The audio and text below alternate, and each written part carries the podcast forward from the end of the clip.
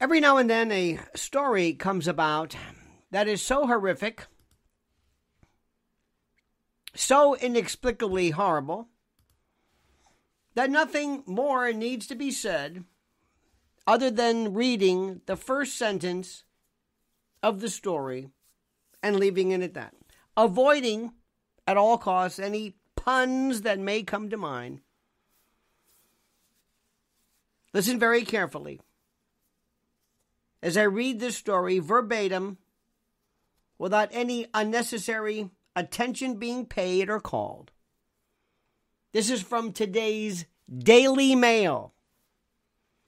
Quote WWE boss Vince McMahon has been accused of sex trafficking in a new lawsuit filed by a former employee who claims the 78 year old billionaire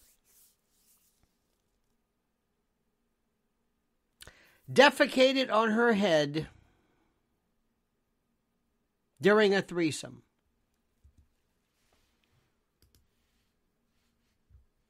And that's the way it is.